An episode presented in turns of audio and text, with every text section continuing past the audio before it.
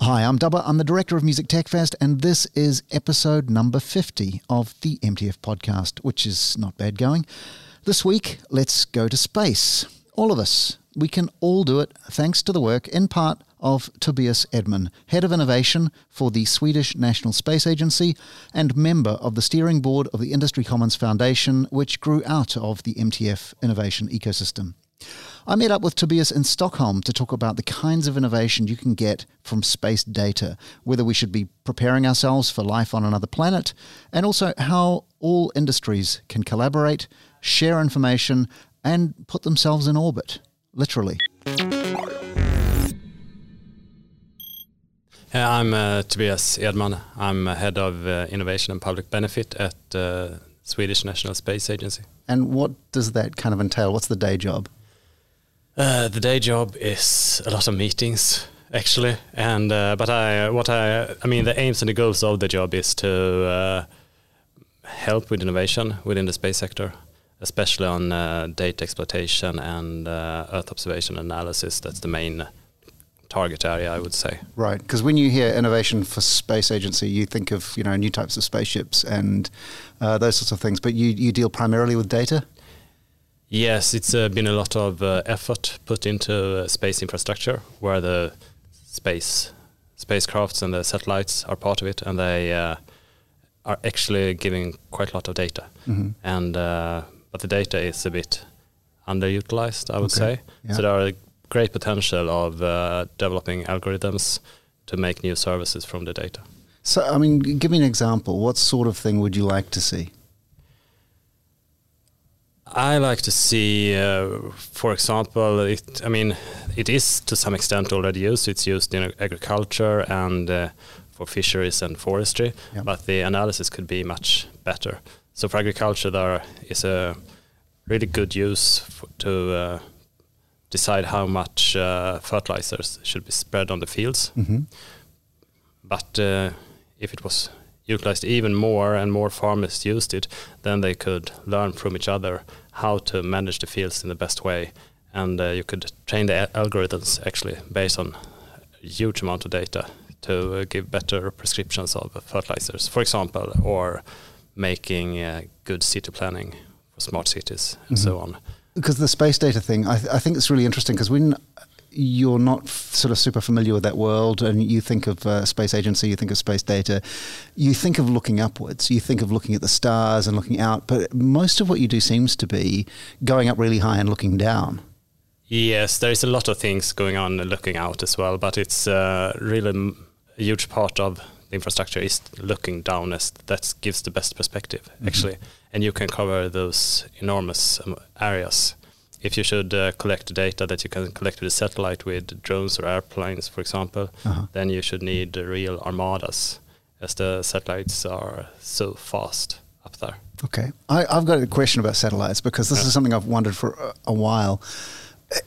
Is there the sort of the nightmare collision scenario looming for so many vehicles up there sort of spinning around the Earth? Yeah, there is actually a kind of, there was an incident in the beginning of September when one of the European Space Agency's satellites, it was almost a collision. I think it was like 300 meters away uh-huh. from a SpaceX satellite. And so, I mean, there is the potential for... Because you can't swerve.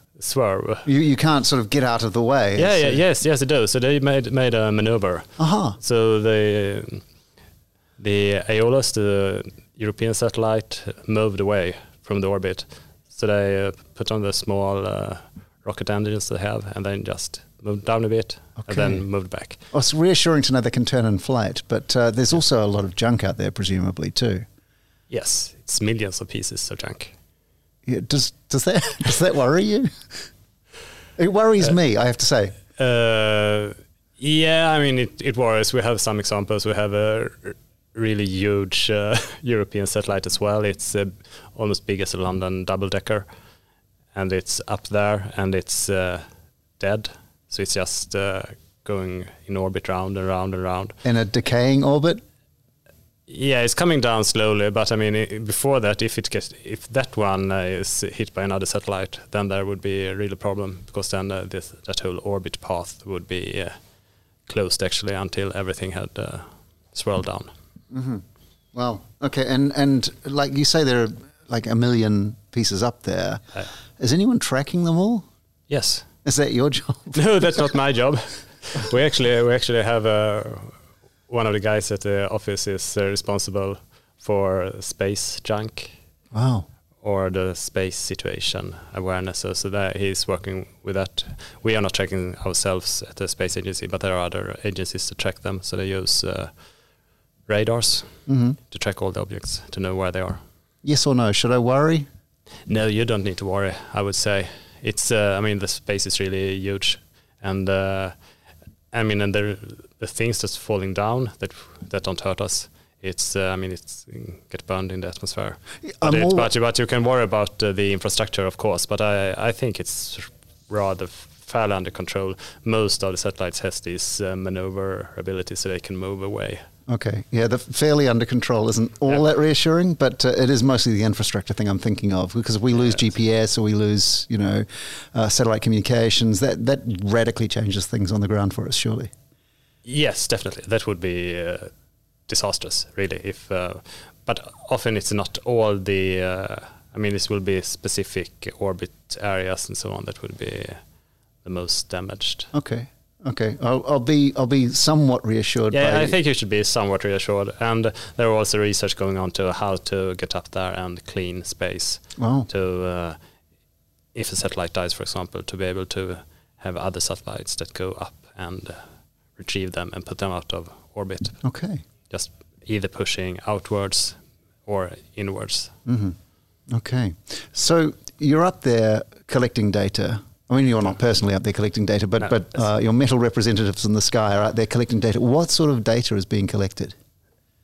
It's all kind of data. It's we have this. I mean, Europe has this large Copernicus program, which collects a lot of environmental data, and they do it with different kind of sensors. So it's radar satellites that can see through the clouds, where you get really good views of sea surface and objects on the surface and so on. And also you can follow in millimeters how much the land is rising or sinking, different parts of the world. So that's one kind of data where you can you follow infrastructure in a good way. Are we going up or down?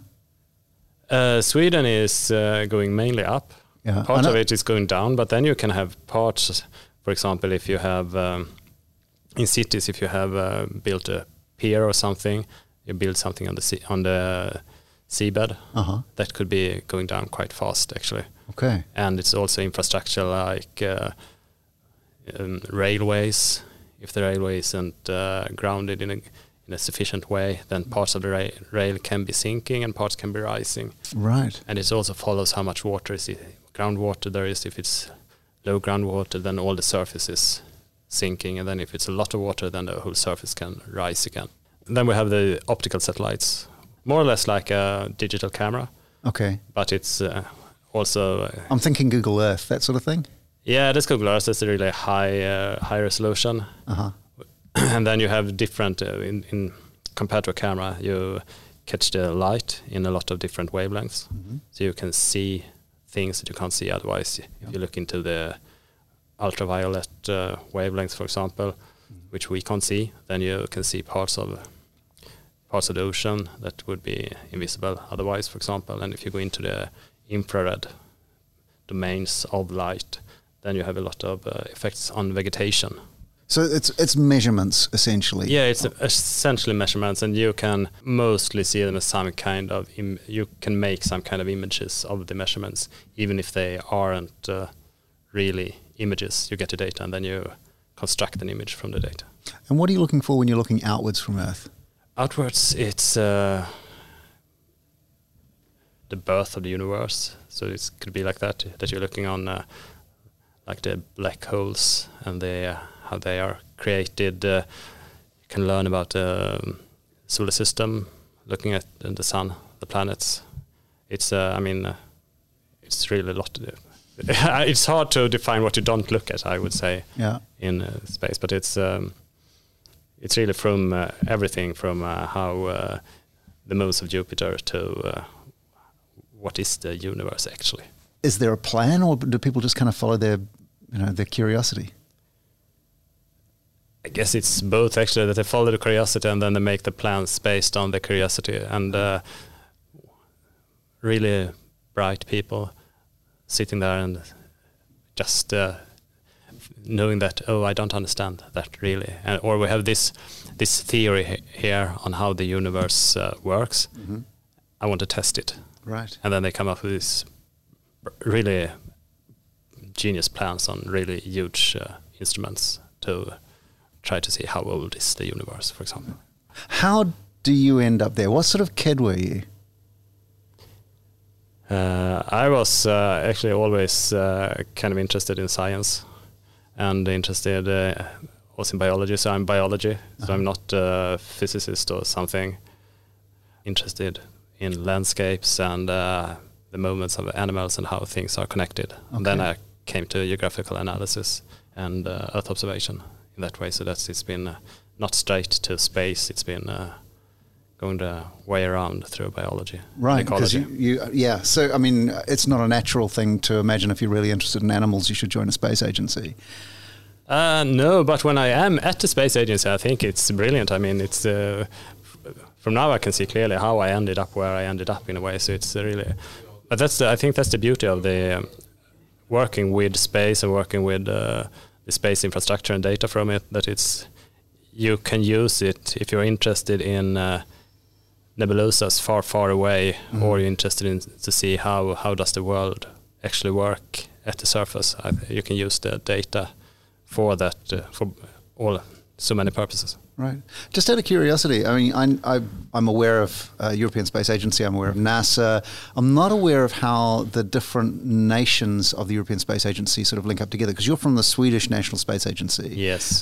Does every country have their own space agency, and then you all kind of team up in this kind of, I guess, the Avengers of space? Yeah, it's more or less like that, actually. Yeah. Not every country has a space agency. It could be ministry, for example, that is responsible, or some other organization. So for some countries, it could be the National Agency for Innovation and Industry or something that represents them in the European Space Agency. It's countries coming together to achieve larger targets than they could, or goals than they could achieve by themselves. Right. So it's really about European cooperation. Okay, and so by cooperation you mean there's a sharing of data, there's a sharing of resources? Yeah, so everyone puts into it to build these spacecrafts, which means some of the projects are so huge, so no nation could, unless US then, could bear them. Right. And so what's, what are some of the big ambitions?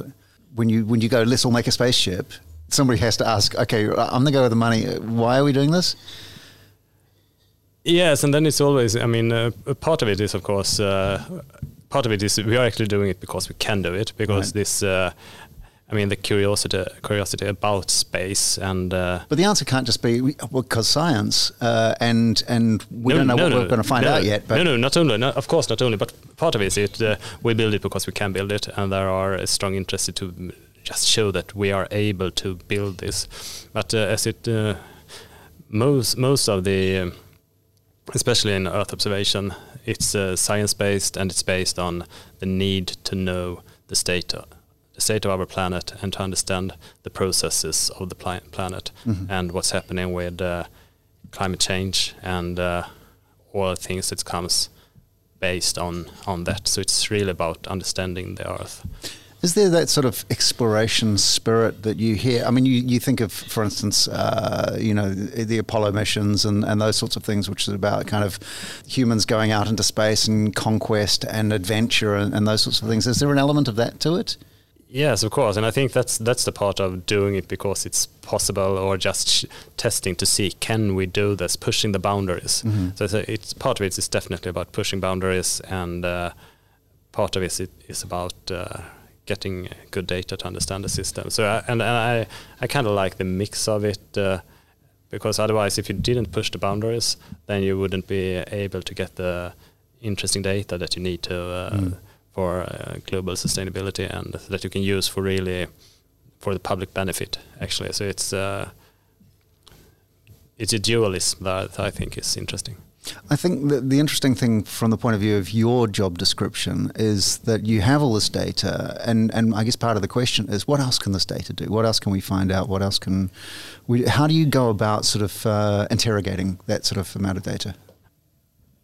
We are setting up a space data lab in Sweden, where we put a lot of data at a data center, and then we will give access both to the data and to the computing power, together with AI competence from AI Innovation of Sweden. So we're trying to make this space AI data lab to really make it easier. When you say give access to whom? Give access to anyone interested, actually. So it's, but we are, it's, we won't start with free and open access. We will start with opening up for developers and for different hackathons and for governmental use and so on. And then hopefully when we get use in it and we can build the bits and pieces that makes things easier, then we should be able to give a fairly free access. How far could you push this idea of open data or open collaboration or bringing people in to sort of work with the space agency? I think it would be really interesting to create some kind of open spacecraft, that you have this the parts of the satellite as an open product or open design, which then could be used by others, so that you don't need to invent the whole step of it, but you can go and say, okay, I have these demands, I will have this kind of sensor and so on, and then there is already a satellite base that you can use, and then you can order it from the industry, and not only the one industry that owns specific that one. Like, you're not talking about downloading plans for a spaceship off the internet and 3D printing the parts. It could be, but it's, I mean, often it's more demanding than just 3D printing something. I mean, Facebook has this open server where they created a server platform, how the service should look and so on. Right. And then they made it freely available, and that could be made for large parts of a spacecraft as well, that you make the design of it freely available. Then you still need to have the, I mean, access to laboratories and clean rooms and a lot of exploding materials as well. Yes, yeah, a lot of difficult things would need to be done. But it would be interesting to see what could be made with this kind of could be part of an industrial common or something, that you really share the design of things, and then you can evolve it together and work with it. Because presumably all of the bits of a spaceship are quite proprietary and sort of you know, locked down by a particular organisation. Yes, that's the traditional way of doing it. Is that a safer way of doing it? I think it's a way of being assured that if you make, for the space agencies, if they make an investment, or what you can call it, that they are funding something, then they know that they are funding the companies in their own country or the companies within European Space Agency and so on, and then that the value remains in the company. But it's also somehow an old-fashioned way of doing it. Sure. So it would be interesting. There's a lot of talk of new space and being agile and being able to send up small satellites, and I think that within this small space new space concept, it could actually be part that you have this open space concept, to making not only data more freely available, but also making space technology more available. The hardware itself. Yeah, the hardware itself, and right, make it easier to know what kind of hardware you should use and to order it. And then I think the market could be growing with that, so that you don't lose any value in the different value chains. Your own private satellite. Yeah, it would be fantastic with a private satellite, but it's difficult if you have to invent it for yourself. Well, for sure. Yeah, presumably it's not going to be a cheap option, even if you do get all the parts downloaded. No, it will not. It's a lot of really expensive metals involved. And but presumably they could get a lot of industries into space that aren't currently. Yes, and you could make the creation or the crafting of the spacecraft could be made much more cheaper, and you can have more different industries going into the creation, actually. Mm-hmm. Right. I guess that's sort of the point of the story where Music Tech Fest comes into the picture. What was it about MTF that sort of that drew you? Because you were involved and you seemed to be sort of engaged in it. What was the thing that sort of made sense to you? At first, actually, I must admit, I didn't understand a thing. It was like Michela phoned and asked, oh, we would like access to some space data for this music thing. And I was, okay, that's interesting. Now I must think, really. And then it was, I think it was actually a huge success. With help, we made a small API giving access to data through Google Earth Engine. And the nice thing was that this API, it was actually really used. Otherwise, it's kind of difficult. You put up the space data and you say, oh, we want to have a hackathon or something. And everyone is a bit reluctant because it's not that easy. Mm. But when it came to music, it was first you have the data and we made it easy to access it. And when people accessed it, they made music of it. And I mean, music is art. So no one could make any mistake. It didn't matter how you did it. No one could say that, oh, you made that piece of music from that satellite image. That's not possible. That's wrong, actually. Because if you had made a land cover classification or you had made something for forestry or anything, that could easily be said, oh, no, that's actually wrong. But with music, nothing could be wrong. So it's really opened up the usability of the data in a really interesting way, I think. Right, the usability is an interesting thing, but I guess somebody coming to this sort of fresh would go, yes, but how is that useful? How is that something that you think is a good outcome? Because it's opened up totally new dimensions. You could use the data to describe a feeling, a mood, for example, and then it was one group that made it. They made a different kind of soundscapes, you could say, from different cities globally.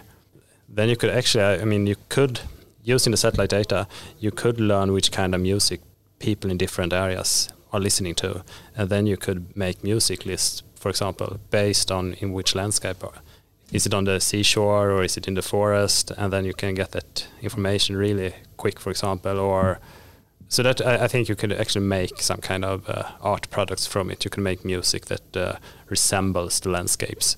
And then it's also this aspect of that it's actually really fun, that you can really play with it. You can have, I have this input and I get this output, and it has a connection.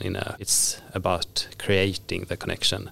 And that would be the same case for other application, I think, as well. You need to have the data and an output, and you need to create it. Mm-hmm. It's just that you don't need to be afraid in the same way when you create art. It's more forgiving, I would say. Yeah, there's no wrong answer, but no. But the other side of it, I guess, from a pragmatic perspective, is people seem really comfortable with the idea of visualization of data, and creative visualizations of data. It's just the idea of translating to sound is something, and music is something that's not probably that done as often, I guess. Yes, and I think and when you have these satellite images, it's so obvious to make the visualization. I would say that's what we see in Google Maps, for example. We see the data. Mm-hmm. It's actually, from an analysis point of view, it's kind of flat. You're taking out a lot of information. So that's also just being able to make something else out of it, to extract other information, different layers from it. I think that's why, we were really happy about it. Judging from your own perspective of having seen this data of how the Earth is progressing and how we're getting on and movements of landscapes and all those sorts of things, are we okay here, or are we going to have to pack our bags and get on some of these spaceships and go somewhere else? I think that comparing to other places, this is the best place we know of, definitely. Mm-hmm. I think I sometimes use this image from Apollo, when you see the surface of the moon and then you see the Earth at a far distance, and the moon is really grey and sterile, and then you see this blue marble, and it's amazing, and it's so obvious. I would really long home all the time if I was on the moon in that landscape, and then I saw the Earth coming up, and then oh no, there it is. I'm on the wrong place, actually. Yeah, absolutely. So what's the trajectory that gets you from this sort of kid who's interested in animals and biology and these sorts of things to now being head of innovation for a national space agency? There's got to be something in between those two things. I mean, studying really hard, I guess, is a kind of part of that, going and getting a PhD and in science and those sorts of things. But there's a bit in the middle that I'm missing, that you sort of arrive at the Swedish National Space Agency fully formed, or you have a path within the agency. How does that work? No, I've been on the agency for 1.5 years now. Okay. So I've been working as a consultant, working with geographic analysis and Earth observation. And then I had a startup for 2 years. And I think that's the key to getting into the space agency, that I had this startup innovation background, which I think helps me to understand what's needed for startups to actually succeed. I mean, everyone can't end up at the space agency. Some need to be successful as well, I guess.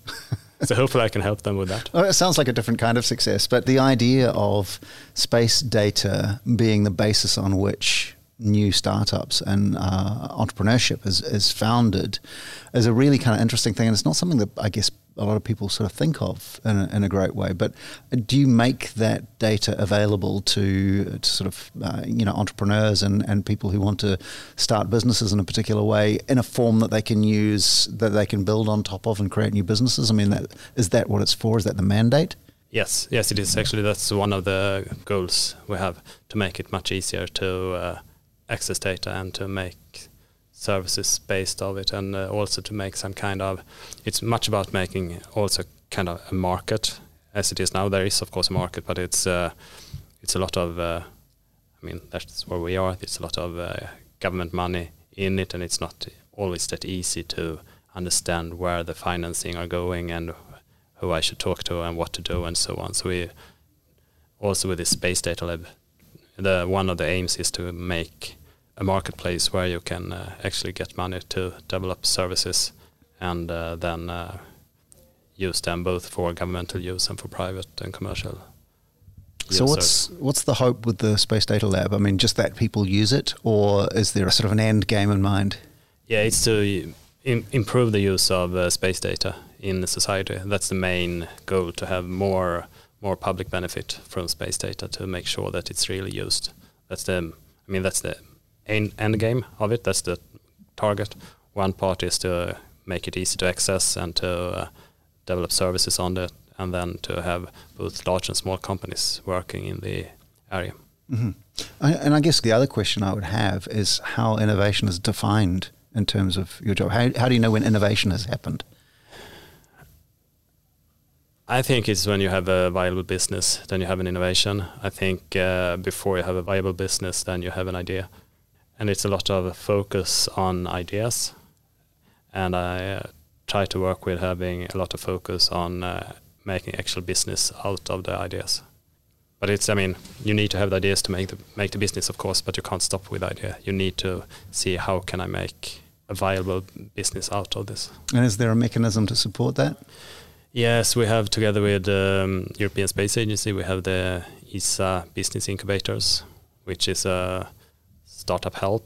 And then we also have innovation programs at the agency. So if there are good ideas and development that you want to do to create a business, then you can always ask us for support for it. Sure. And of course, you're now on the steering board of the Industry Commons Foundation. Yes, and that's really interesting. It's I think that it's a huge potential in how to work with IPR and so on, to make sure that you can invent something that is later used. So I think I think this can be really interesting for the space sector as well, to be able to license things between each other in a good way. Fantastic, and work in partnership with other industries, I guess, as well. Yeah, absolutely. Because at the moment,